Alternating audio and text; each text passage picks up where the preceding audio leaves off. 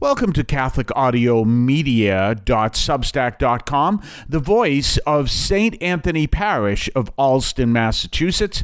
And of course, it's Monday, so we always send out a podcast of the homily that uh, was at the parish on Saturday night. In this case, we have some new things out there. Don't forget, you can always find us at catholic audio media dot com. We now have a subreddit, Catholic Audio Media, all one word.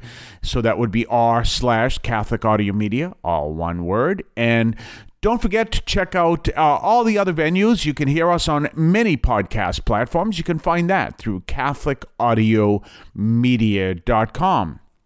So, in any way, we are looking at the gospel we heard on Sunday, and that gospel focused on the Pharisee and the publican who were praying together, uh, one at the front and one at the back. They weren't. They were praying in the same space, is a better way to put it.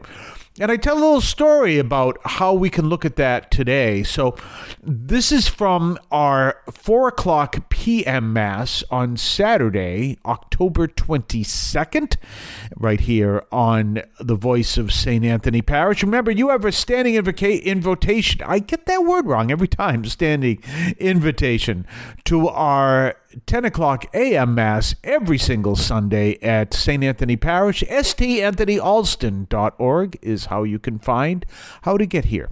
Let's switch over to our Mass from Saturday night. I want us to uh, think of this homily, uh, this gospel, in a sense of how you would be if the scene that Jesus described, you watched. So to kind of give an idea of that, I want to start with a story. You may have heard the story before, I don't know. Um, about an incident that happened a long time ago when I was a caddy in one of, they took people from up here, took uh, teenagers from up here to caddy down there, so we weren't part of the families there. And um, one of the state's most elite golf courses. Big names to go through, H S Janine, head of A T and T, Jerry Lewis was there once. The head of the uh, Major League Baseball was there, so really big names. And one day, you know, we're waiting there as caddies, and I'm not going to say the name of the family, but all of a sudden these five brothers came up from their little private island off the coast of this little island. And so they come up in their uh, golf carts, and it was like a scene out of the Twilight Zone. Literally all the people who were some of the cream of the crop financially of the state and others stopped. It was literally like they were frozen in time. I'm not going to mention the name of the company or the family. You'd recognize it right away, so I'll change the name to Smith. So all of a sudden they were going, the Smiths, the Smiths, the Smiths, the Smiths, and literally froze. And the Smiths came in, the five brothers, and they walked in. They went to the pro shop. They got what they needed to do. They took off walking by all these frozen people, and they walked back to their cart, and then they walked to the front tee, the first tee, and then they teed off. And then as soon as they were disappeared, all of a sudden everyone started moving again because the Smiths were no longer invisible. And it's something I never forgot because what did the Smiths represent? Everything they wanted to be. We look at that within the context. Remember this same scene and look at that also in the context of the gospel. Because how are people looking at this? You have the Pharisee, and the Pharisee, and I'm not saying any one of those people I mentioned were the Pharisees, but the Pharisee was there, and how is he looked upon by the others that Jesus is describing? I want to be like him. And they're looking at because they don't understand the message. There's a key line in that gospel. He was praying to himself. And so that's what Jesus is teaching. So I want to be like him. He's trying to lead people away from that image. And of course, he's coming across as the man who knows it all, the man who has got it all, the man who comes before the Lord. But remember, he's not thanking God. He's telling God to thank him. And so there he gives that impression that he's the one we should imitate. And that's what Jesus is saying. Be careful. He is praying to himself. If you go to the Museum of Fine Arts and go to the mummy section there, you're going to find some inscriptions that match that. I did this, and I did this, and I never did this, and I did this, and I did this. You literally find that. It's fascinating to see. So you've got that. Now, in the back, of course, you've got the tax collector, and do keep in mind, the reason why they hated tax collectors is because they considered them traitors. Remember, in the Jewish world, God's favor is shown by their presence on the land. That's why anytime God wanted to discipline them, he would remove them from the land. That's what the Babylonian exile is all about. That's what their losing Israel is all about. So that's the only way God could communicate to them, you have turned away from me, therefore you will lose the land. So the land was important, but they're in Roman-occupied Judah. And what are the what, what are these guys doing? These guys are collecting money for the Romans. They're traitors. They, some people were literally, um, there was a group of people called the Zealots, of which one of the apostles was a, men- was a member until he met Jesus, who literally considered it their mission to kill anyone who worked for the Romans, including it would have been Matthew. But here is this tax collector. He's a traitor. He stands for everything we don't stand for, yet he is the one, Jesus says, that's the one who's justified because he does one simple thing. He recognizes that he is a sinner and says, Lord, this is who I am.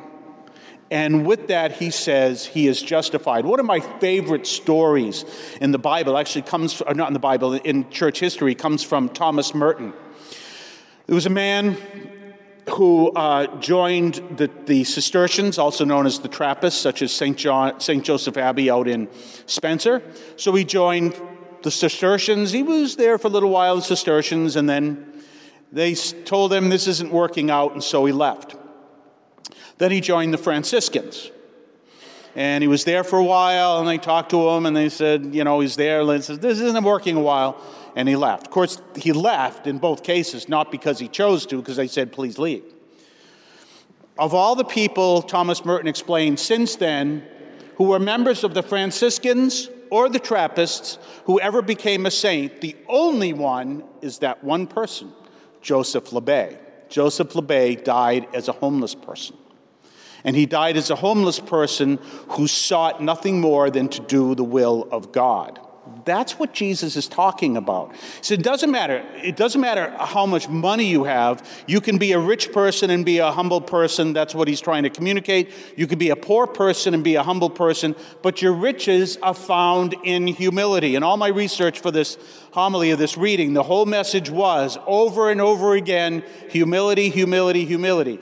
Don't forget the words of Saint Teresa of Avila, powerful words that say, that she said, you can draw the Lord into your heart by a thread with humility.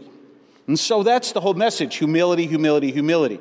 Obviously, I, you know, the, the radio the radio show we do, and we do media and, and everything else, and I'm I'm connected to Canção over in Brazil, so I'm connected to a huge T V radio operation that most people don't know up here, because it's Brazilian. Um, however, one of the things they insist on, they have chapels all over their campus, on their main campus, which you can go to and uh, do Eucharistic adoration, and they insist on it, especially before you go on the air. And I explained to them that is one of the most important things you can do, because once you stand before the Lord and you make sure you're doing this as part of that ministry, it's essential, because the road is littered with people who forget that and then end up in big places and fall because they forgot humility.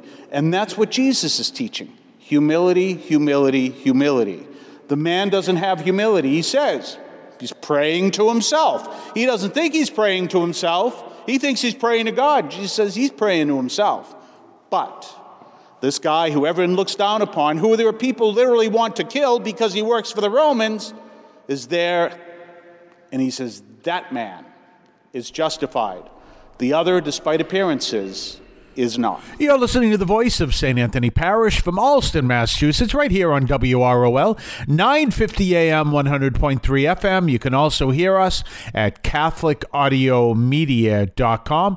That's catholic audio media dot com. We'll be right back right after this. You can now leave a message for us, which we can air and discuss on this program. Just call six one seven, two nine seven, seven four five two. That's six one seven, two nine seven, seven four five two. six one seven, two nine seven, seven four five two. Feel free to call, leave a comment, a question, or even feedback, and we may play it on the air.